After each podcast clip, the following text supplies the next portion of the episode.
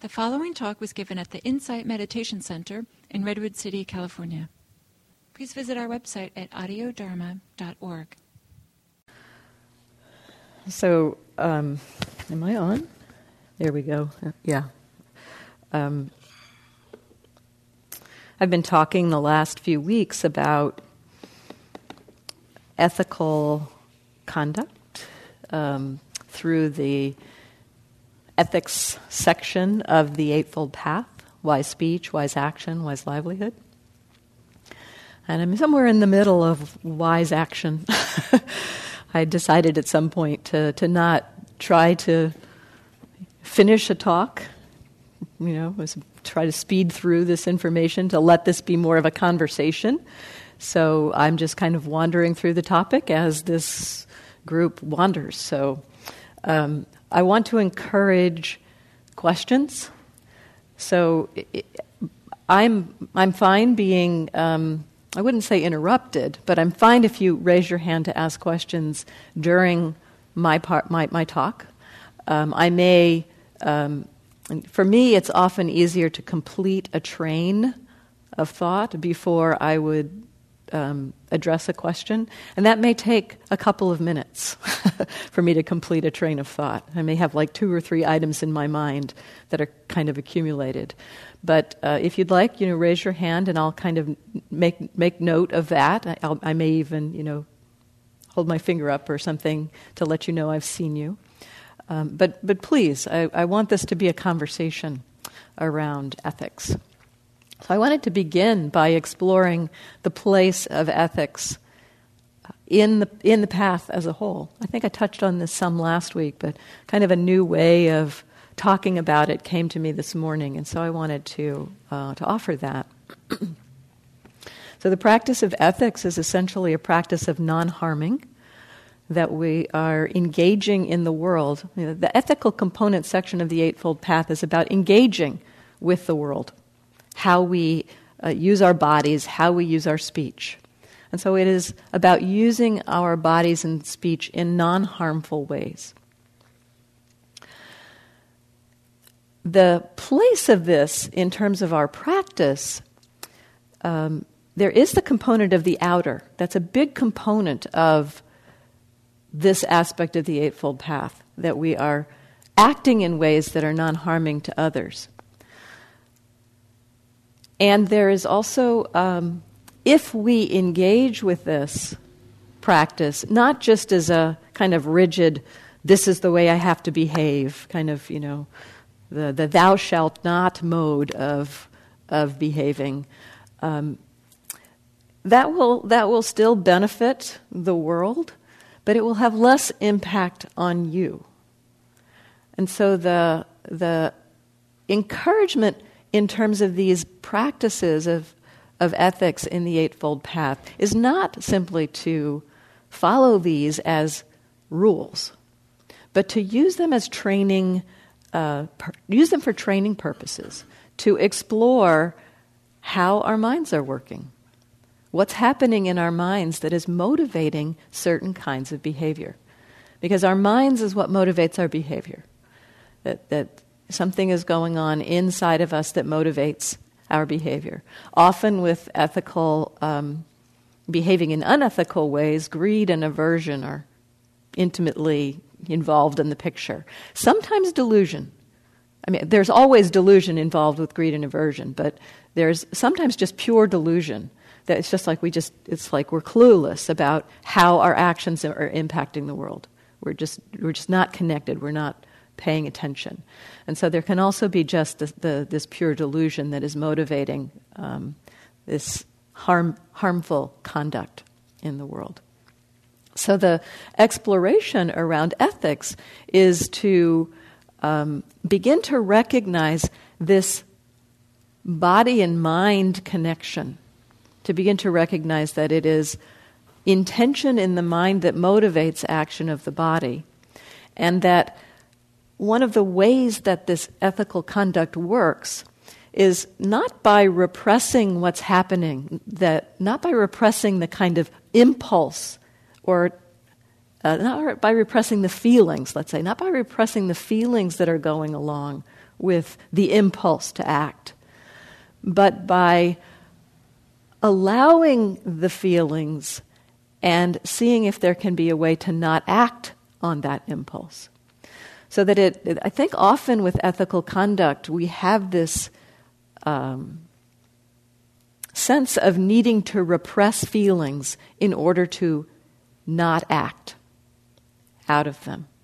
And what I'd like to propose is that actually we can feel the feelings and not act out of them.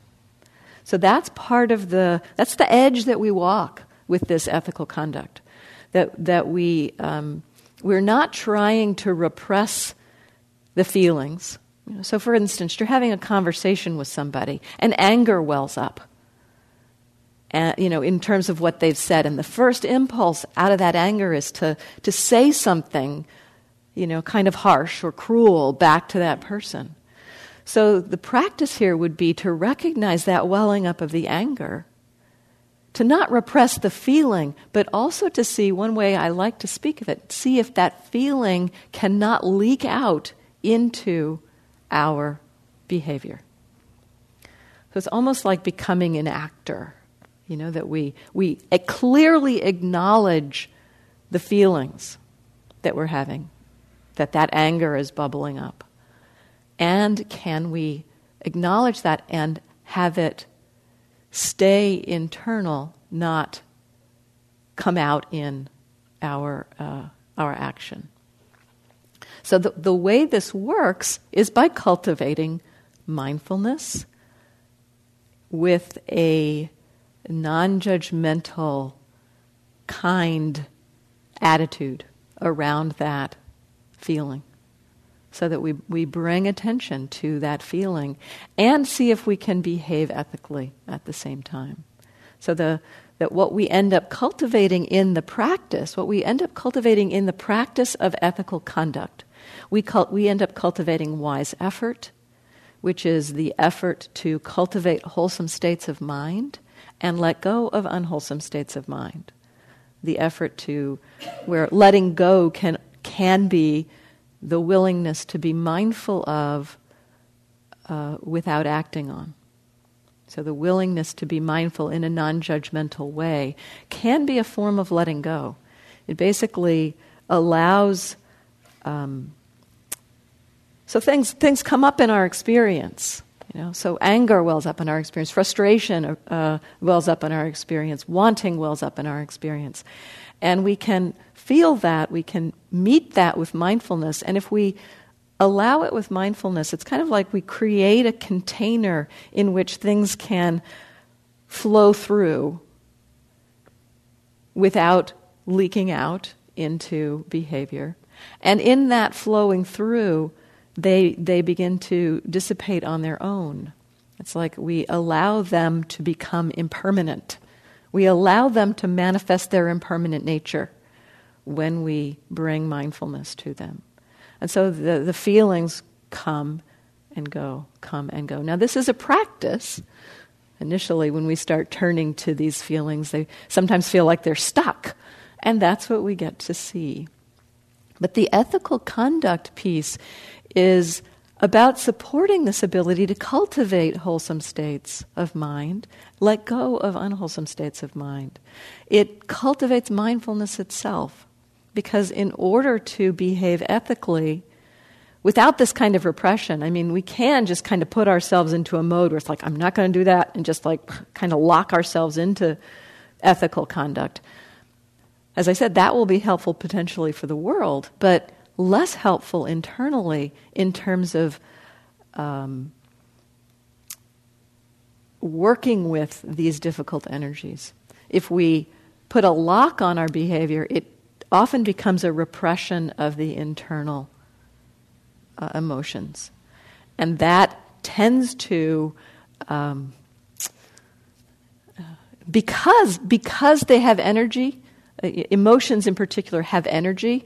It's like, you know, they've, they've, they've got some momentum, some energy. And if we're doing that to them, it's like, it's like they've got more strength.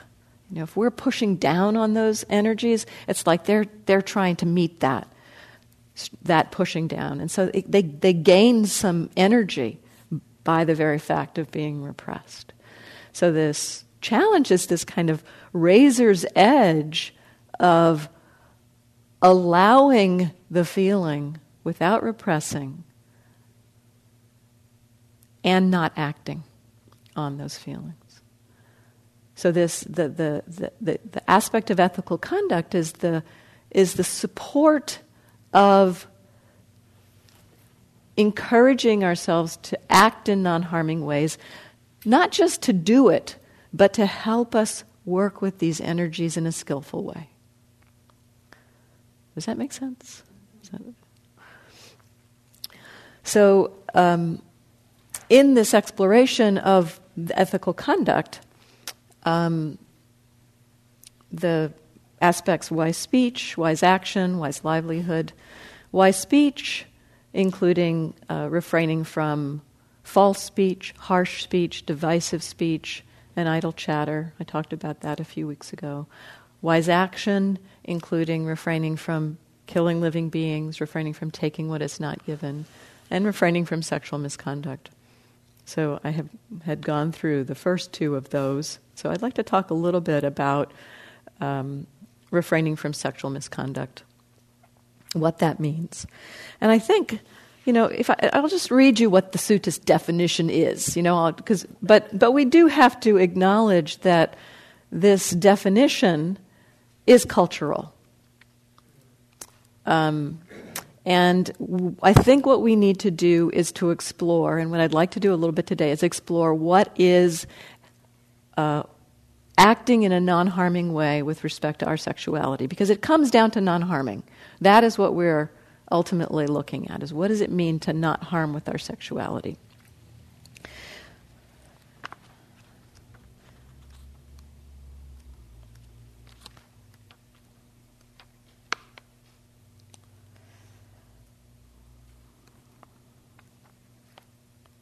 So here's what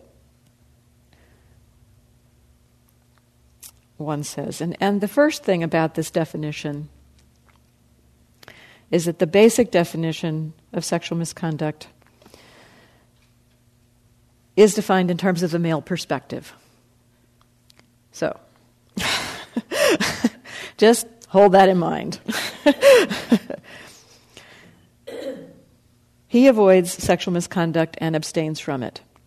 He has no intercourse with such persons as are still under the protection of father, mother, brother, sister, or relatives, nor with married women, nor with female convicts, nor lastly with betrothed girls.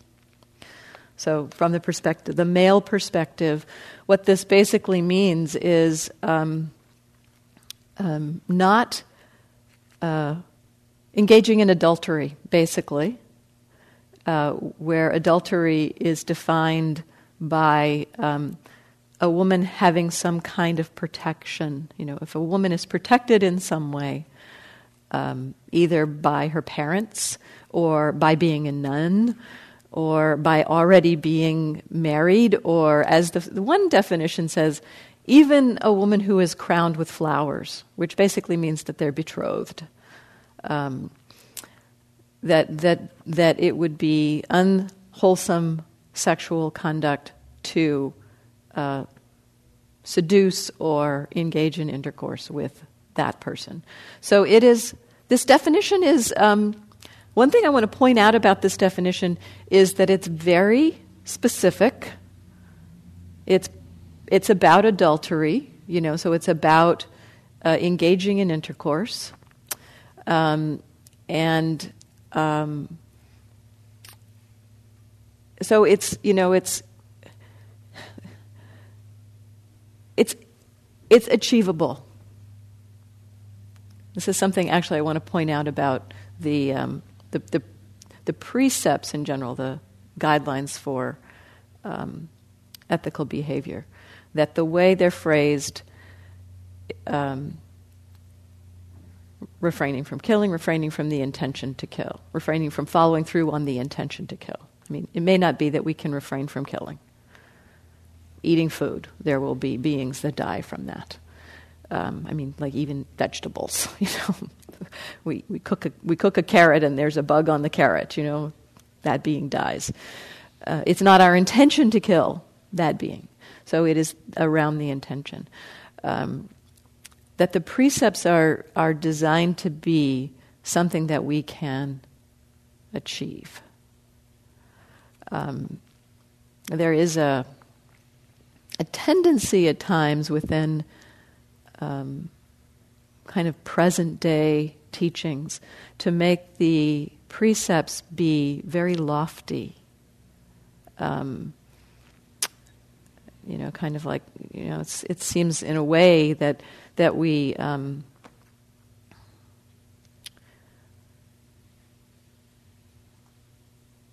we like we like it's like we don't want to just talk about the cut and dried notion of ethical conduct. It's like we want to somehow couch it in a way that makes it sound um, more beautiful somehow. You know, so um, you know, refraining from taking what is not given. That that also includes you know, uh, not taking someone's time by speaking to them. Um, when they're not interested or something like that. I mean, just, just that, that we can, we, we can uh, explore the precepts in a broader way in terms of what does it mean to take what's not given? You know, does it mean overusing the planet's resources? Does it? And so this, is, this can be an inspiring way to engage with the precepts, but it does make them nearly unattainable some, you know, to, to, to say that, um, you know, I will, I will not use, uh, like Thich Nhat Hanh has some reframings of the precepts. I'll read, I'll read the one around um, wise. Um,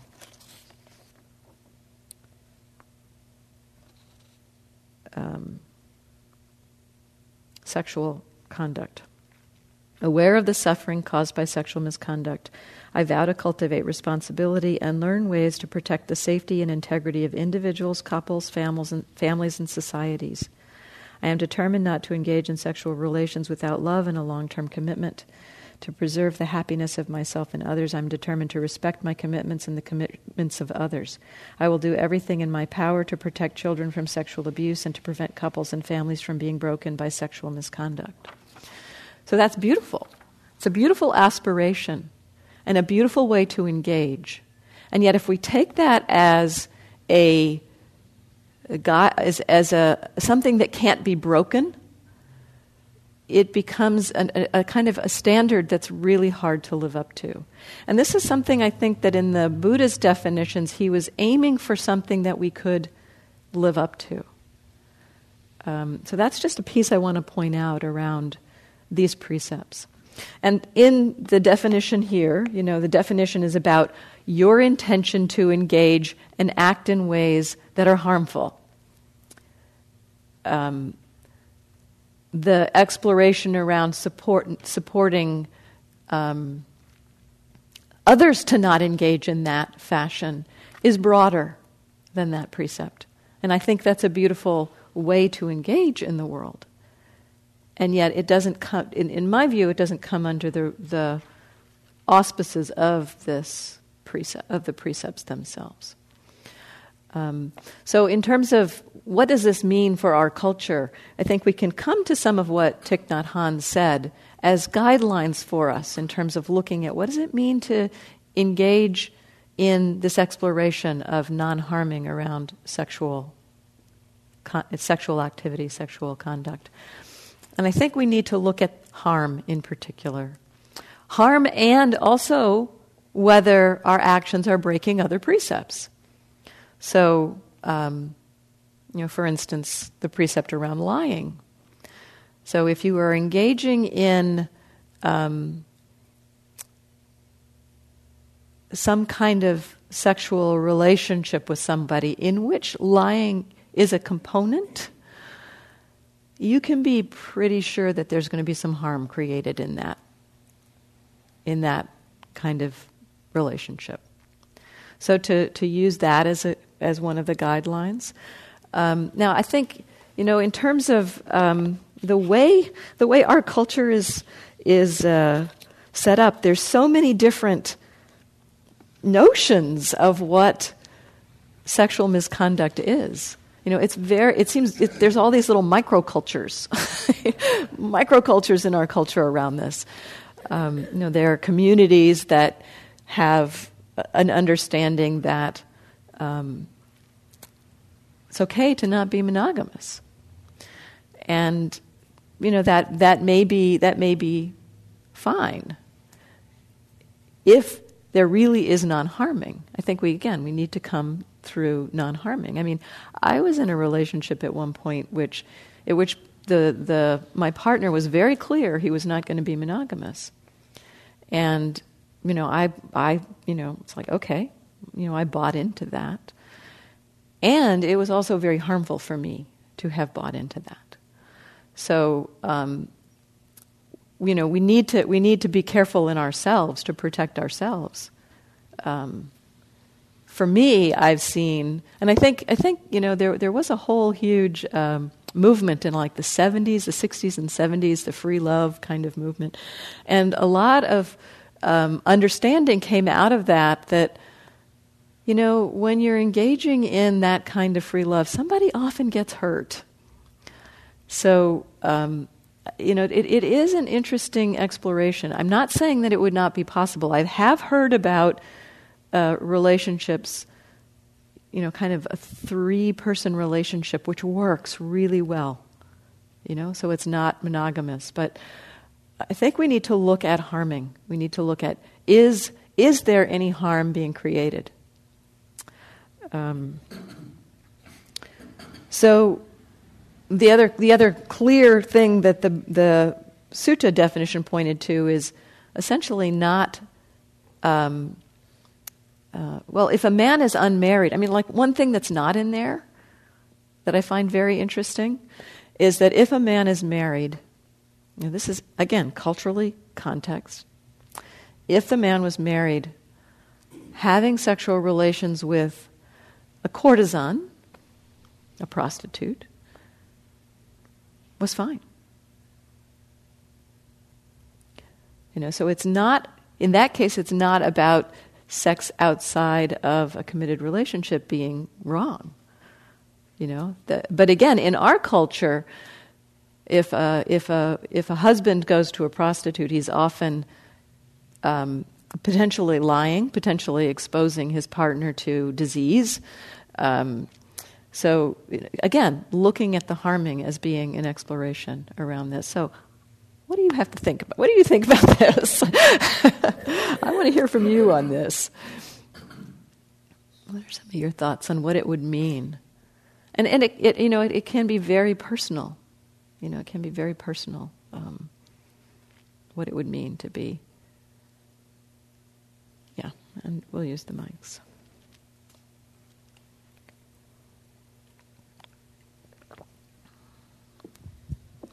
Well, um, what I was thinking is, as you were talking about um, some of the rules around adultery, is how important it is for me to just make sure to keep myself safe.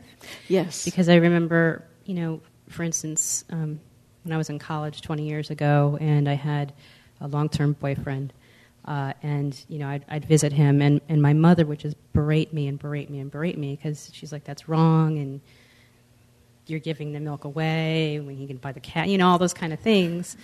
And then um, later on in my life, um, when I was I was married, my mom was very very happy I was married. Uh, but then in that relationship, uh, the the man started getting violent, and um, I tried and tried and tried to fix that, but I couldn't. So I had to keep myself safe. So I had to um, get a divorce. And when I told my mom, "Look, he's doing these things," I have to leave she discouraged me from leaving. Mm-hmm. And she, she said, But I really like him. And I'm like, How can you tell me you like this person when he's doing these things? So I just thought it was very interesting how, you know, we shouldn't commit adultery, but at the same time, we're all wrapped up in, in ideas of what, what are the proper labels What's for proper? relation. Exactly. Exactly. And, yeah. and, and the main thing that I'm trying to do is just keep myself safe. Exactly. I have to remember. That's really important really important for, I mean, in this whole terrain of uh, engaging with others. You know, so the, I think that the ethical conduct section um, relates primarily to how we are impacting others, but we do need to keep ourselves safe. And part of that also, you know, I think this is a this is a how how our practice can impact others in a way. It's like by your leaving that relationship. Now he may have gone on to, to doing this one in, in another relationship, but but you uh, are preventing him from harming you, which is you know skillful. you know that that you are acting in a way that helps him to not harm. So that's uh, that's another aspect of this in a way. Although it's not, I would say it's not part of the. Um, that's where Thich Nhat Hanh comes in. He's he's saying we should actively be helping other people not harm. We should actively be stopping people from harming, and that's not part of the definitions of the precepts, but it is part of in our own engagement, kind of the manifestation of what happens.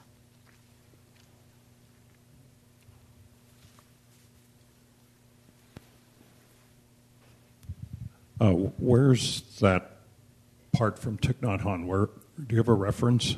I just I just googled Thich Nhat Hanh precepts. Oh. I ask only because I have a collection of his books, and I would like to look it up and read it again. Uh, let's see. Um, see if it says what book it's from.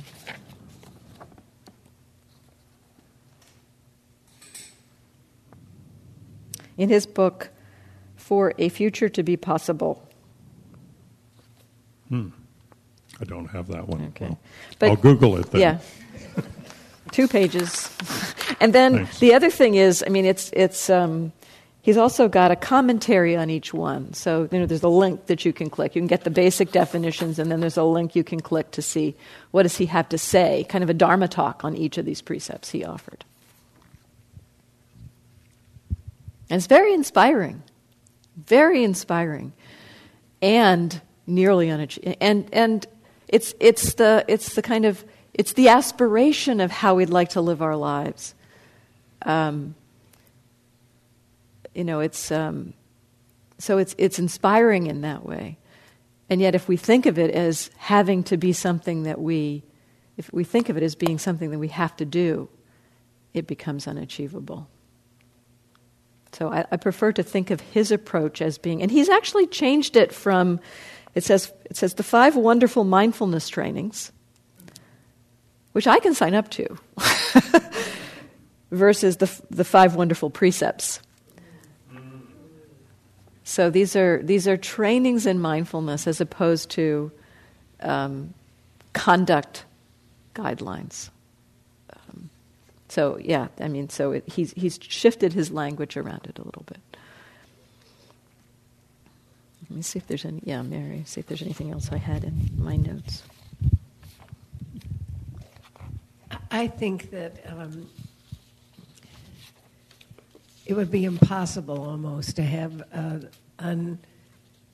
unhealthful sexual relationships without lying. That lying is so much a part of covering and all of the other things that happen. So I'm just wondering if telling the truth in mindfulness would just almost cover everything. Well, if you think about the the situation of my partner who clearly said to me, you know, I'm going to not be monogamous. But, you know, he was he kind of bludgeoned me with I felt in a way bludgeoned me with it. It's like, "Oh yeah, I, I went out with this person last night." You know, it's like. Do I need to know all the details?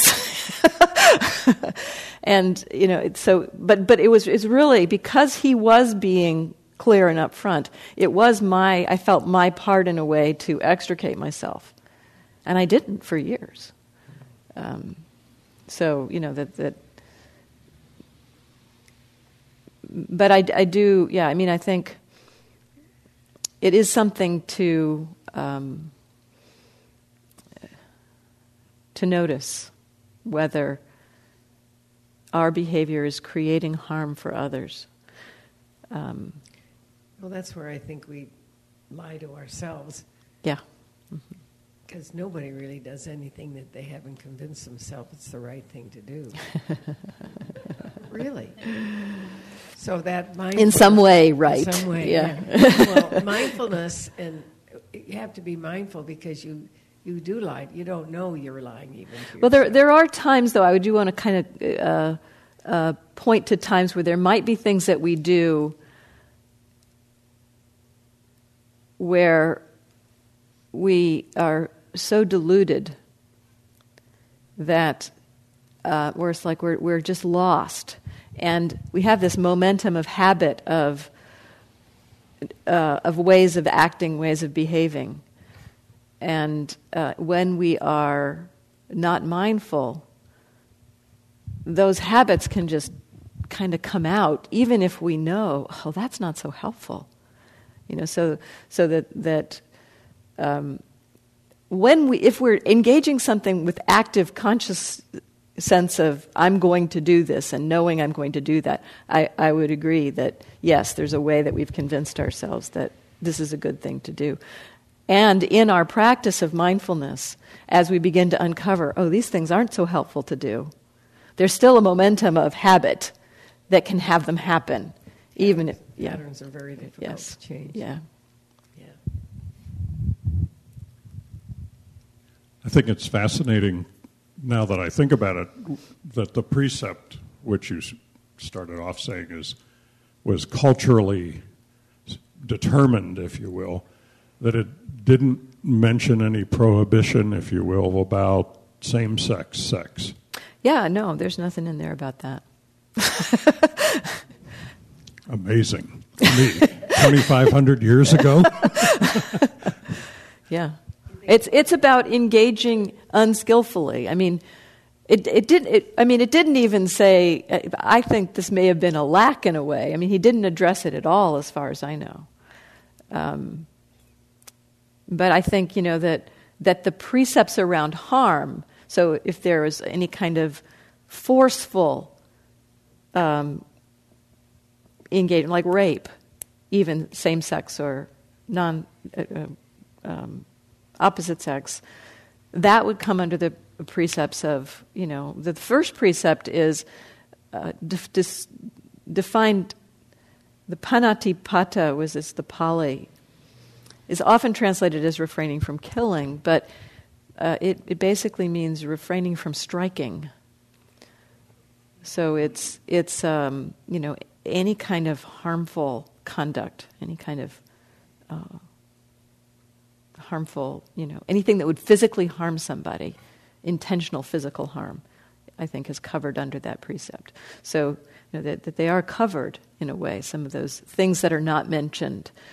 Um, but yeah, it's not, it's not said that, no, it's inappropriate to have same sex relations. That is not in there.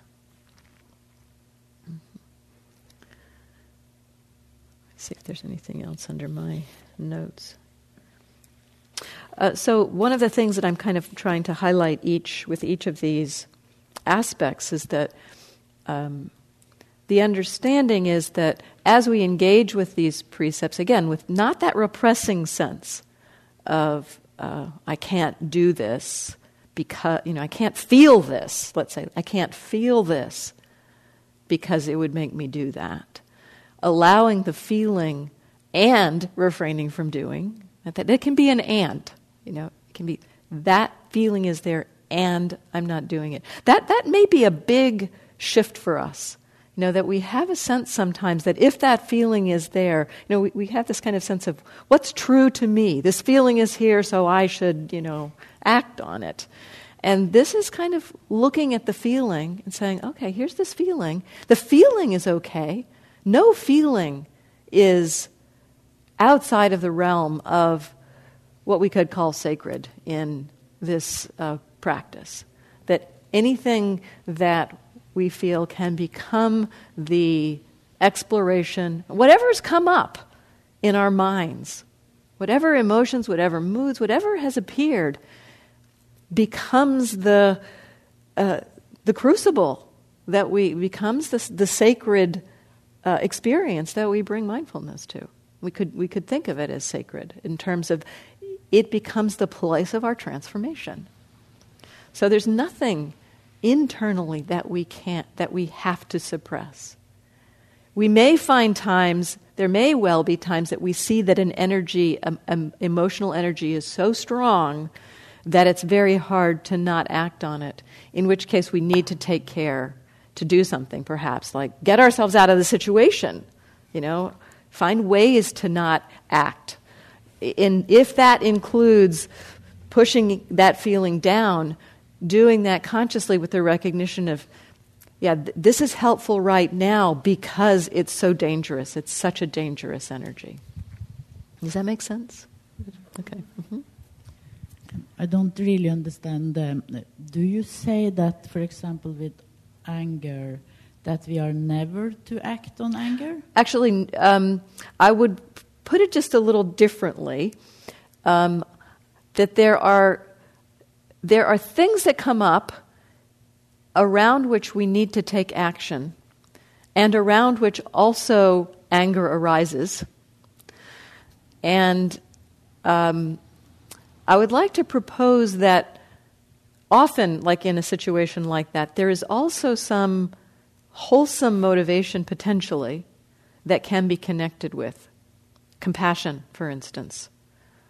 So, uh, um, a situation around um, um, abu- an abusive situation, an abusive relationship. You know, anger would probably arise in your mind if you were being abused. And a logical um, response to that would be, well, either to flee or to lash out, you know, to, to, to take some action based on that situation. So it's, it's helpful for us to, uh, to take some action out of compassion for ourselves out of the sense of kindness for ourselves, safety, of protection for ourselves. And the exploration or the encouragement is to see can we act from that place of, I mean, knowing that that anger is there. Can, can we kind of hold that anger and see if we can act from a place of recognizing, yes, that anger is there, and I need to take action, and to kind of connect with the wholesome part of that. And this is providing safety for me to take this action to get myself out of this situation. So I'm not saying to never act in that situation, but to, to use it as a kind of a, a mindfulness bell uh, in a way. So there, there is this anger, there's a sense of wanting to act on that anger, and um, is, there a, is there a way or is there a, um, is there a wholesome motivation that can be also connected with? But there are many situations where uh, going away is uh, not relevant. For example, in uh, in a work situation, I think it's very healthy that uh, you react when you get angry, instead of uh, not reacting because you have to go to work the next day and the next day, yes, and yes. then you have to react. No, so again, it, it, it doesn't have to be react; it can be respond.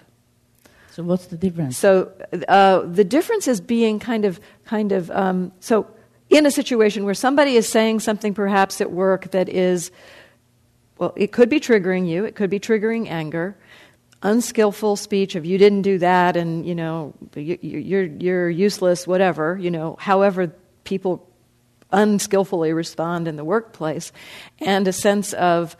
So yes, there's anger there about potentially about this feeling of being dismissed, about being not acknowledged um, in terms of what you have done. And so there is that anger, and we could lash out out of that anger. That would be the reaction, lashing out and saying, Well, you think I'm stupid. Well, how about you? Um, versus a, a, sense of, um, you know, when you said that, that was an inappropriate way to be in the workplace. You know, you're, you're you know, to, to actually kind of come from a place of strength as a place as, as opposed to a place of lashing out. When we're acting out of our uh, anger, out of our aversion, out of our greed, we're actually acting from a place of weakness. So then I can agree with you. So, that I call skillful reaction. Uh huh. Yeah. Okay. I would call it response. I would call it a, a, a, yeah.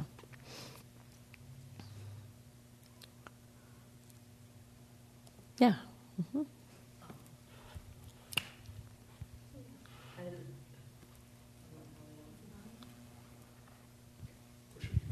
I appreciate that you talked about some energies being so strong that it's best just to kind of go another way, and because I, I think uh, for me, with at least one person, it's an area that I have been so deluded in, and I, I think that can happen in really charged um, attractions. Yes. Um, the other thing is, I found it interesting that they talked about the sexual act, and not much was mentioned about energies and how we can manipulate and, um, you know, tease and just cause all sorts of destruction without actually ever having sex. So. Yes, yes, and um, and that that I think is in the realm of wise effort. Mm-hmm. Um, you know that we look at those energies, we look at how we cause harm with with our with our energies, and so yeah. you know it's taken again. It's taken out of the realm of uh, the the precepts and moved more into the realm of um, looking at our minds.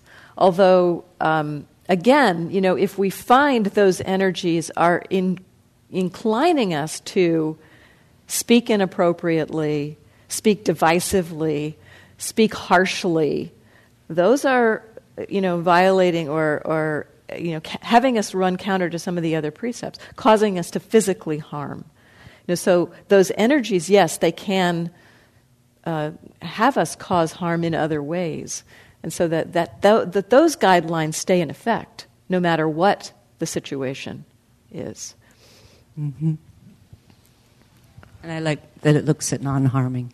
yeah, really it's it's mu- it's a kind of an easy guideline for us yes. in a way. I mean, not, it's not an easy guideline, but it's a it's it's one that's more clear. Um, and the other piece around that, I don't know if I don't remember if I've mentioned this in the past few weeks. I probably have. Um, that there are times when we're behaving in ways that cause harm. I'm pretty sure I did. I talked about the butterfly a few, the butter, the chrysalids example a few weeks ago. Did I talk about that? Nobody's. Okay. Well, I remember that. You remember that? um, so there are times when we're engaging in actions that create harm around us and one way to, uh, to one, one of the ways that we can um, meet that, you know, having learned about, well, it's our intention that's important, right? You know, is that we can say, well, it wasn't my intention to cause harm. And so we kind of stop there. But it can be really important to recognize when there's harm being created around us. Is there some delusion or something that we don't know, something that we don't understand, that we need to learn. So I'll give you a different analogy than the butterfly analogy, since I apparently did talk about that one. Um, this one I've also used as, as this kind of an example. There was a, a story on This American Life um, um, about a, a, a a troupe of improvisational artists. And this group of people would do, you know, kind of improv in the middle of the city, you know, throwing a birthday party for somebody in a subway and making, you know, giving everybody hats and, you know, balloons and, you know, kind of creating an environment or creating a situation. Um, and um, one, the, the, one of the things they decided to do was to um, give give somebody a, a, small little band the best gig of their lives. You know, to, to have them have a really good experience. That was their intention. To give them a really good experience. Coming, they were coming to New York. This little tiny, they picked out a band, a little obscure band, and they, um, their intention was to give them a really good experience coming to New York. And so this group of improv artists um, listened, because by kind of power of the internet, you know, they listened to this group's music, learned the songs, memorized the lyrics, and a group of about 50 of these people um, 50 of these actors descended on this little tiny club in New York where this band was playing. And, um, you know, 50 people in the first place showing up was great. And then the fact that, you know, they could make requests. Oh, what about that song? Or, you know, or they, you know, um, uh, do you need a signature? Okay, you can just come in, I'll give it to you. it's no problem. Um, and, you know, there were, oh, I'll just finish this first.